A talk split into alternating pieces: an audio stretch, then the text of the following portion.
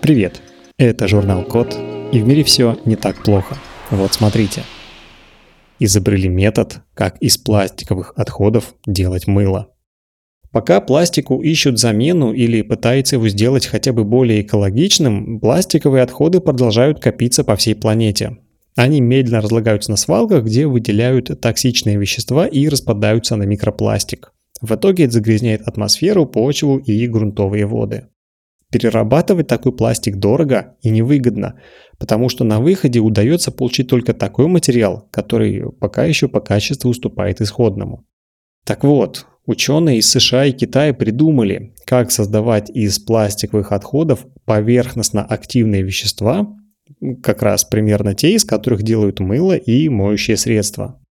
Это стало возможно за счет того, что, оказывается, у пластика и у мыла есть интересная связь на молекулярном уровне.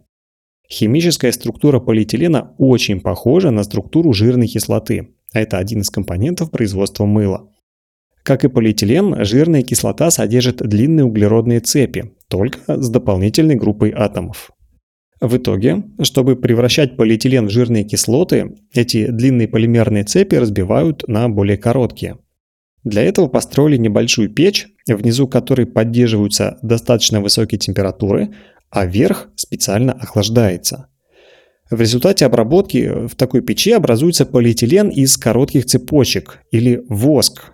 А после этого эти цепочки можно окислить и получить те самые моющие поверхностно-активные вещества.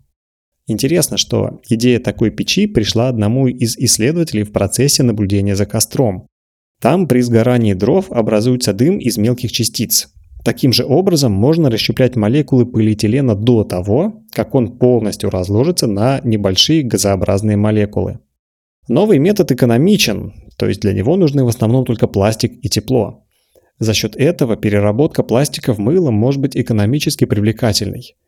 Кстати, метод работает не только для полиэтилена, но и для полипропилена, а также их смесей. Это значит, что множество отходов из полиэтилена и полипропилена можно будет перерабатывать в мыло, даже не сортируя. На этом все. Спасибо за внимание. Заходите на сайт thecode.media и подписывайтесь на нас в социальных сетях. С вами был Михаил Полянин.